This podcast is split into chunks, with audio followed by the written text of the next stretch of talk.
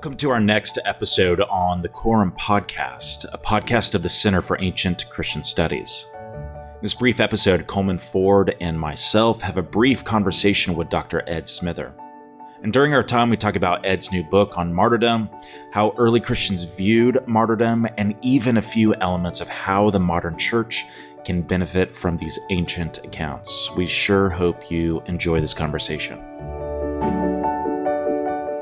Well, today we have Dr. Ed Smither here with us. We're excited to have him. We're excited to talk about his work, excited to talk about the things that he's passionate about. And of course, we share a lot of common interests, and uh, we've gotten to interact with Ed over the years. And so, Shawn and I are extremely thankful, Ed, for you coming and joining us today. Uh, just to give a quick introduction, I'm going to do the, the full kind of uh, biographical introduction here. So, uh, here it comes. So, uh, Dr. Ed Smither is professor of intercultural studies and history of global Christianity, uh, as well as the dean of the College of Intercultural Studies at Columbia International University. Uh, and uh, if this is current, I believe it is, you still serve as the president of the Evangelical Missiological Society. Is that correct? Yes, for about uh, six more months. Okay, six more months. Okay, your Excellent. reign is coming to an end.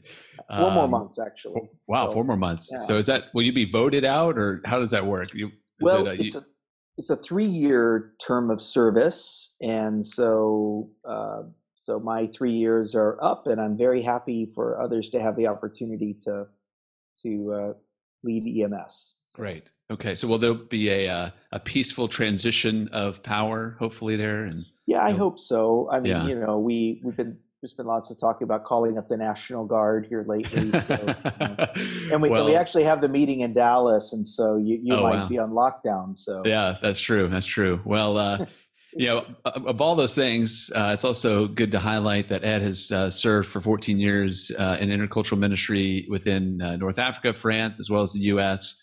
Uh, but of course, he's probably most proud of his family, his wife Sean, and his three kids, Brendan, Emma, and Eve. And just again, we're just happy to have you here. Love to have this conversation. Uh, and what we want to know most of all, Ed, is since we've all kind of been on this lockdown mode, or at least working from home, uh, what is the one thing that has gotten you through this season the most? And specifically, what what coffee type beverage has gotten you through the season the most? Yeah, well, our, our standby, my wife and I, we we we huddle every morning with usually some Starbucks Italian roast. Oh, I um, see and at the beginning of the lockdown, I would make the early 7 a.m. run to Walmart with the people who were happy to wear masks and stand six feet apart. Um, and occasionally they were out of the Italian roast, but uh, have to do something like Gold Coast or what. But, uh, I will say there's a really nice coffee shop called Inda Coffee in Columbia. It's my favorite that um, that uh, I haven't been able to go to in a while. So hopefully get there soon. Yeah, we're all itching to go back to our favorite coffee shops, aren't we? I mean, uh, yes, I've, I've made I've made specific trips to my local shop, but mm-hmm. the drive-through's only been open. They're just now opening it up. Uh, but anyway, so uh, waiting for this lockdown to end, if nothing else, to avail ourselves of quality coffee once again. Mm-hmm. So uh, well, Ed, we just we'd love to hear from you. I mean, you know, you you just put out a new book on Christian martyrdom. Uh, specifically, it's titled "Christian Martyrdom: A Brief History with mm-hmm. Reflections for Today," and that's available on Cascade Books, which is an imprint of Wipf and Stock. Uh, we'd love to hear about this book. Tell us a little bit how this book came together, a little bit of the the desire behind this book, what you're hoping to accomplish with this book, and just give our listeners a summary of, of what's inside this text. Yeah, sure. That's. Uh, I hope I can remember all that while I'm answering. But um, I was I was working in in 2017 18 was working on another book on kind of a survey of mission history and the editor that I was working with suggested uh, because martyrdom and suffering comes up a lot in the narrative of mission history uh, in the story of the church that that I write something on martyrdom and I wasn't planning on it. Um, but parallel to that because I've been you know teaching history of global Christianity and mission history for about 12, 13 years now.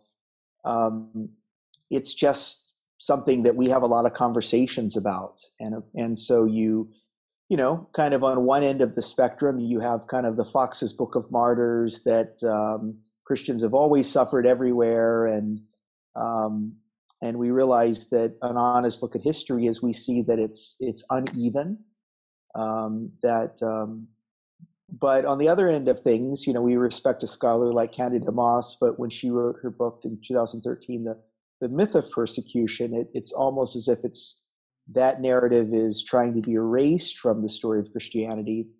And so part of part of this was just to kind of reflect a little bit uh, on that. Um, I think the bottom line, um, this the, really my the, the, audience that I had in mind for this was more of a pastoral church audience, um, and really kind of the point is is that suffering and even martyrdom um, is, in terms of history, it's been normal to the Christian experience. Uh, we worship a suffering servant who suffered. We um, the early church suffered. Um, and so that's been part of it. And then, um, kind of the three claims that I make in the book, you know, in martyrdom, that uh, we, we I don't forget the order that I put it in. We we witness, we are prophets, and we worship. Um, and um, and that just also just kind of grew up in my reading of Christian history and and the accounts of suffering and martyrdom. So um, so uh, I would say it's just kind of been a theme that's been humming in the background of, of my study of Christian history over the last 15 years, my conversations with my students, and then um, and then you know the idea for the book came from uh, an editor friend. Well, that's great, and I mean, as uh, you know, been reviewing the book and looking through it, I mean, it seems as if, and you even mentioned this, right? The book is geared toward a lay audience, someone who might be interested. Maybe they've heard some things through the Twitterverse about oh, Christian martyrdom, not that big of a mm-hmm. deal. Really was just kind of a lot of hagiography, blah blah blah. Right. Uh, but then you provide some reflections on martyrdom for the 21st century, and I think it's. I mean, for most Christians should know. Hopefully, they know that you know uh, there's been more martyrdoms within the 20th century, 21st century than all the centuries previously combined, right? And so uh, the idea of martyrdom, right, was much more maybe uh, uh, present in uh, the literature and in the ethos, perhaps, of the early church, especially as you read it. Um, but any thoughts on why that may not be as prevalent, maybe in a Western sense, why we are not thinking about martyrdom perhaps as much as you know the first few centuries of the church were? Yeah, well, that's a big, good question. I mean, I think um, we live in a free society, and even um, in, in even the, the last election that we had, one of the, the biggest concerns of Christians was preserving religious liberty. Um, and if we transport ourselves back into the world of the early church, let's let's think about the fourth century church in Persia uh, under a Zoroastrian king who even after Constantine wrote him a letter and said, Hey, would you be good to the Christians in Persia? Um, he really, really just kind of pressed his thumb on down on them even harder. And uh, I, I, think in the mind of fourth century Persian Christians, I don't think they were. I think they they like they like religious liberty, but I don't think they saw that as their entitlement. Um, and so we we are very blessed to have freedom. Um, and sometimes what we call suffering in our day is is certainly not the suffering that Perpetua and Felicitas saw in the in the third century in Africa or or or, or others experienced. But um, um, it, we definitely, I think, in the Western Church, it, it's it's a distant idea. Whereas for the global church, I mean, I think I think this was brought front and center to us in 2015 when the when the 21 the Coptic martyrs uh, were um, were visibly put to death in Libya, and um, or even it, um, you know, uh, even an American like Andrew Brunson who spent uh, over two years in a Turkish prison for serving the Lord. That that comes closer maybe to home for us, but um, so. Um, yeah, I think it's it, it's not in our daily experience, uh, so um, we tend to think about it as back then, and, and, and we get surprised when when an American like Andrew Brunson goes to jail. This can't happen. This is illegal. You know, this is a violation of rights. Um, and I would say the early church wasn't always asking that question. Mm-hmm. Yeah, and I think yeah, it makes sense because it's it's a spiritually formative environment as well. I mean, martyrdom being, uh, in some senses, the the most prevalent, or at least the the highest way in which one can identify with their Savior, right? Who died on our behalf, right? Who, um, you know, asked those who would follow him, right, to take up their cross and, and follow him. So, uh, just yeah, thinking about that. I mean, it is. It seems as if we're really able to give a lot of lip service in some ways. I don't mean to put this down in some of the ways that we preach and talk about it, but in the sense of okay, take up your cross and follow me uh, as a call for discipleship. But in the early church, there seemed to be a real serious understanding of that call. Uh, and of course, as you mentioned, it's uh, it wasn't all the time that people were being persecuted, right? As you have the Fox's Book of Martyrs that made that case. Uh, but there were serious and intense times where that did happen, right? So, um, yeah. So, I mean, I really appreciate how you've drawn this out in your work overall, uh, and we could talk more about how your work uh, in helping people understand Christian missions and and specifically missionary endeavors throughout history. Um, I, I, mean, we could go all day. Shawn, I'd love to see what questions you have for Ed. Anything that you want to just kind of pick his brain. Yeah, no, absolutely. There, there was a couple questions that kind of piqued um, my interest as you were talking there, and even kind of reflecting a little bit in your book. I'd be curious to hear you reflect on the interrelationship of spirituality and martyrdom and what, what's the intersection here not only for the audience who's watching some of these martyrdom events but even how some of the martyrs um, uh, maybe even self-described um, some of their accounts of persecution and how they tie those to their own spirituality or the spirituality of the community. Mm-hmm. yeah that's a good question. Um, yeah, I think, um, yeah, I, you know, probably uh, the first thing that comes to mind is is, and I know Montanism is a controversial uh, topic, uh, but African Montanism in that followed Tertullian and others, and you know, per- Perpetua and Felicitas were were part of the a- African Montanist group, um, and they did see uh, they did embrace suffering. They, and, and, and, in some ways, it troubles me uh, when I read it. It's almost like they were looking for it. And of course, as we look at African church history, it does. There are extremes there, no doubt there, and so we need to come back into line and and and read scripture about that. Um, but I think um, let's go back to someone like Tertullian for a moment. It's interesting to see how um, eschatology develops during this time because really in, until up until the time of Tertullian, there's very much a kind of the, the Lord is coming and we are we are in the last days.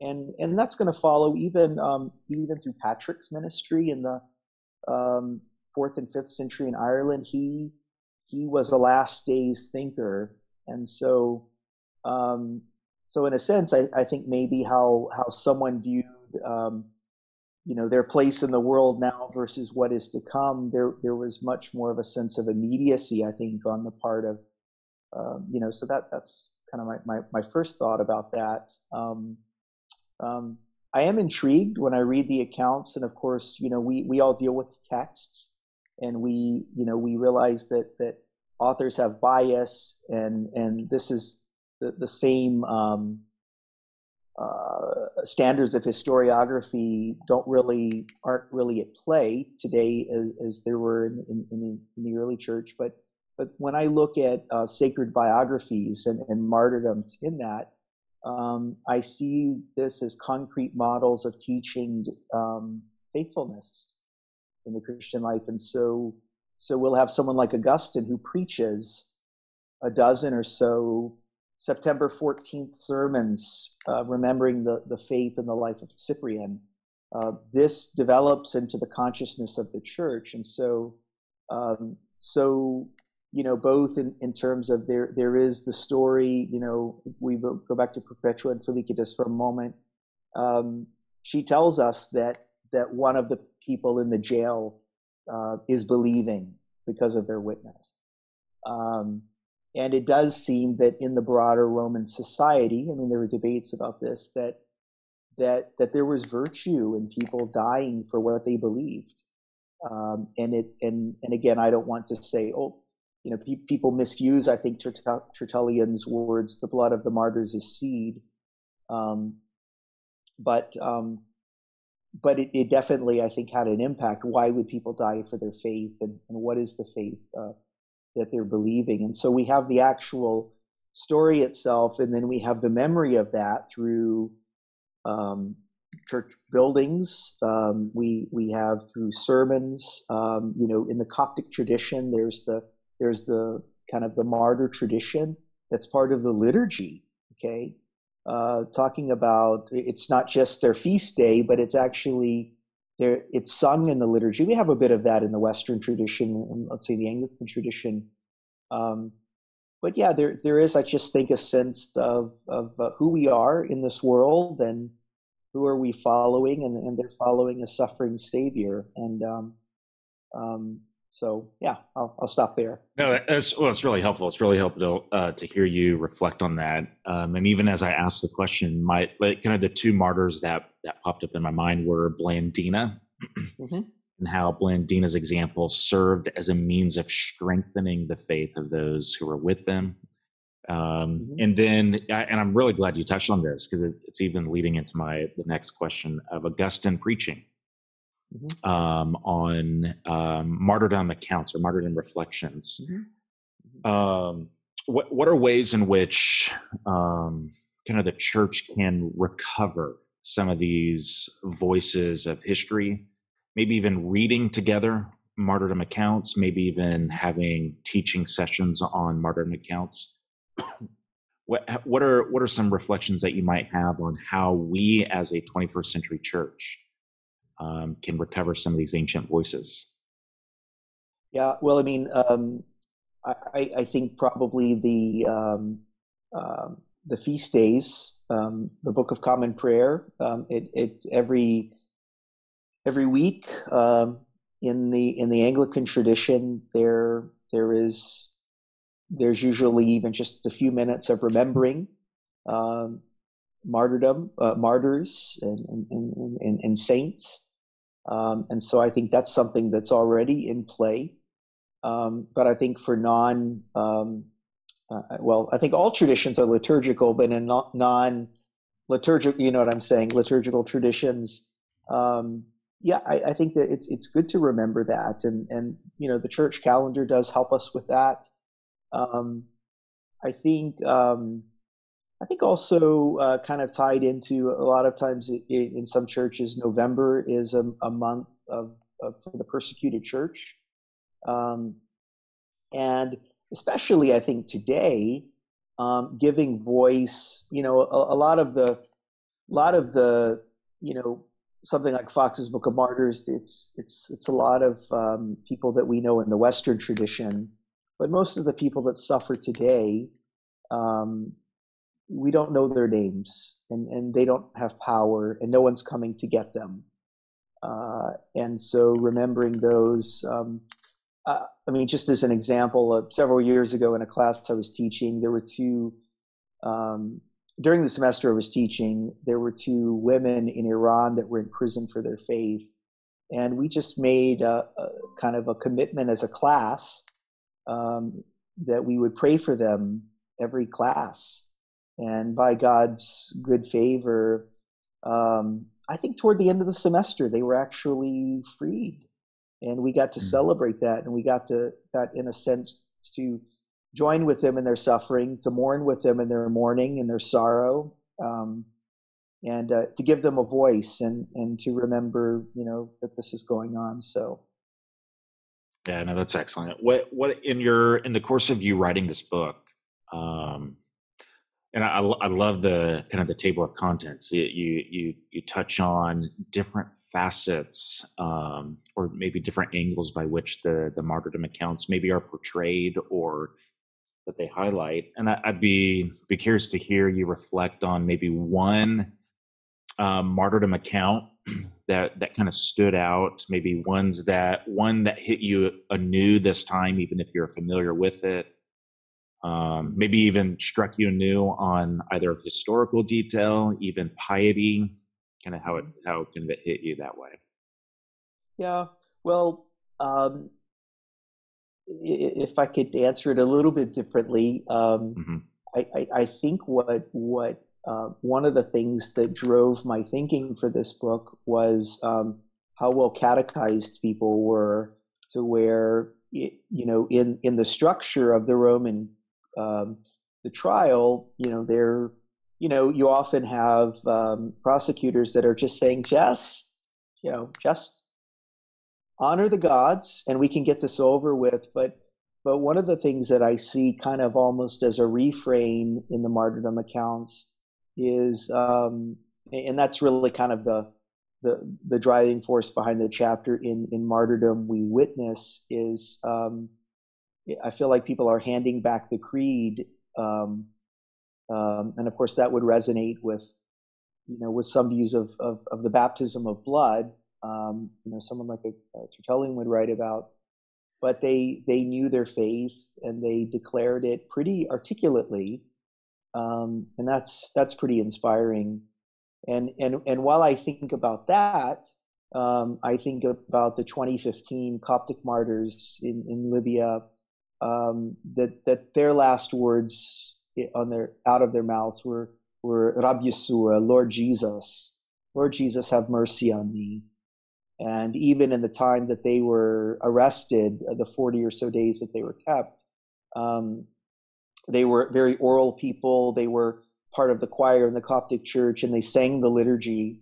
And so um, I think that's that's a good discipleship strategy to have the Word of God and to have a, a creedal structure to express their faith. So, man, well, you know, the the conversation around Christian martyrdom, as I mean, as you've tried to introduce people with this book, um, really could go on for days and weeks and months and years until the Lord returns uh, and the martyrs are vindicated, right? And we seem to have the picture of uh, those martyrs around the throne as you read Revelation and just uh, the hope of martyrs um, as they look to uh, the coming of the Lord Jesus, even as you mentioned with the Coptic martyrs. Um, professing Jesus uh, as their dying breath. I mean, what a beautiful image that's been perpetuated throughout the centuries with uh, martyrs um, in, in, different parts of the world.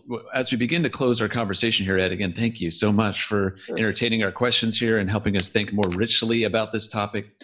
Um, and as our listeners to the podcast uh, typically fall within a range of you know interested lay people, maybe they're in this uh, ministry, pastoral leadership, uh, or they're all the way on the spectrum of scholars, researchers in the areas of early Christianity, which is kind of a broad spectrum there, but still um, would love for you to just kind of uh, help our listeners understand and, and point the direction of okay if we're going to start thinking more about martyrdom what are some things that we should be reading i know this was kind of a conversation we, we talked about a little bit ago but what are some things you would recommend them read besides your book of course i mean that's going to be a given oh. but uh, to get to get more into the topic from a lay perspective and even from a research perspective I'm, i mean i'm thinking about a you know let's just say there's a, a student here that's greatly interested in understanding the facets of Christian martyrdom. Maybe they've read a few books and kind of gaining some perspective. How would you direct them in their study, in their course, in their journey towards understanding Christian martyrdom? What are some kind of pin drops along the way that you would give them?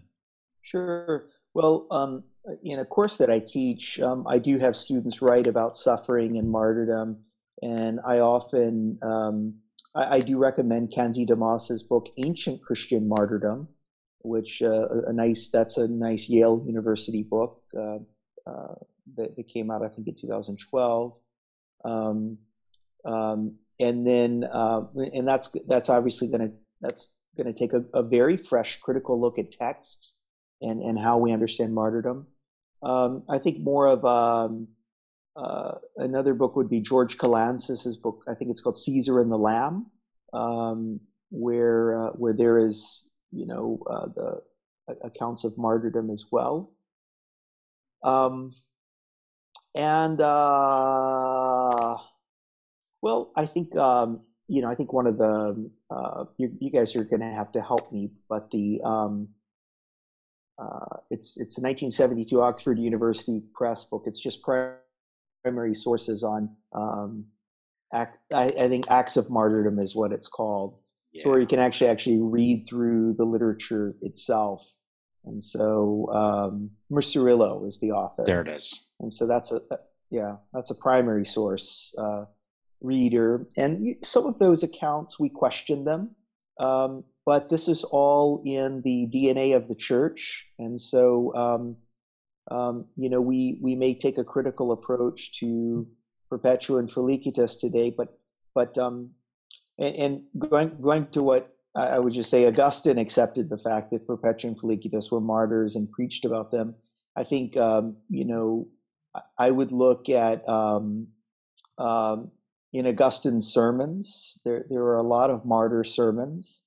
Um, so in the um, New City Press Works of Augustine series, there's a whole volume uh, just about on on sermons devoted to martyrdom and how the church has remembered martyrs. So, um, and um, you know, I I think um, there's a book that I read in the in in fact I'm going to have to look it up real quick the the, the source, but um, uh, it's just called the 21, mm. and it's actually written by a German journalist um, about the the whole story of the 21 martyrs. 20 of them were Egyptian, one of them was Ghanaian, um, and they were working together. And it's kind of their story, their village that they came from, uh, their families and backgrounds, and so it's a um, it's a really good account of, of, of their lives. So that's more on the on the more of today. Um, you know, it's it's a well written account, but it's it's not a scholarly text. So. Well, that's great, and, and again, that that covers the basis of those who are really looking to dive deep into the more academic um, study of Christian martyrdom, the history and theology. Uh, but we're also, yeah, love for any listener, uh, those who are um, simply just interested in the idea of martyrdom, to to dive in and to begin thinking about both the current day conversation and how uh, those who are professing the name of Jesus Christ are still being persecuted and, and murdered and, and killed for their faith uh, but then of course how that has played out through history. And so again, Ed, thank you so much. Thank you for helping us think through this topic. Thank you for the conversation that you've uh, provided, that you've afforded with us here today. We just want to commend those who are listening. Uh, Ed's new book, Christian Martyrdom: A Brief History with Reflections for Today, as well as uh, the profuse number of other writings that he has on uh, Christian mission and uh, early Christianity. I know I've really benefited from his work on Augustine and mentorship. And so there's just a whole range of things that Ed has written on. And I know he's going to continue writing on a lot of things. And so we look forward to what's next with Ed. And in the meantime, we encourage you to look him up, uh, reach out to him, maybe send him a bag of uh, Starbucks coffee, and uh, we'll see what happens after that. so thanks so uh, much. Thanks Ed. again. Yeah, thank have a good one, Ed. We'll talk to you soon. Okay, thank you guys. We hope you enjoyed this discussion be sure to check us out at ancientchristianstudies.com.